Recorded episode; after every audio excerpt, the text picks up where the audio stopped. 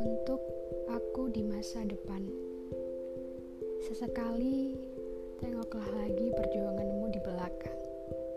Suka, duka dari keberhasilanmu saat ini, tempat kesalahan dan pengalaman yang kau jadikan pelajaran untuk masa depan. Untuk aku di masa depan, semua rencanamu terjadi tidak seperti yang kau inginkan. Beberapa ada yang harus gagal dan tak terrealisasikan. Namun, ada beberapa kejutan di balik kegagalan itu. Setelah satu hal gagal, ada hal lain yang muncul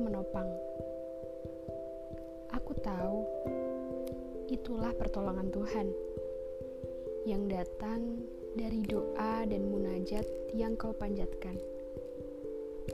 Untuk aku di masa depan, banyak orang yang singgah dan pergi dari hidupmu.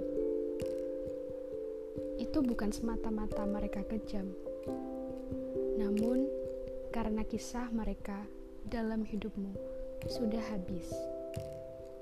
Mereka adalah bagian dari siklus kehidupanmu. Jadi, jangan benci orang yang berbuat ya. Cukup benci perpisahannya. Dan doakan supaya kembali bertemu dengan orang baru yang lebih baik padamu.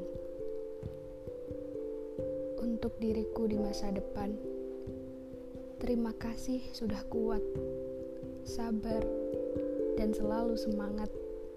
Kamu hebat tetap begitu ya. Jangan berubah.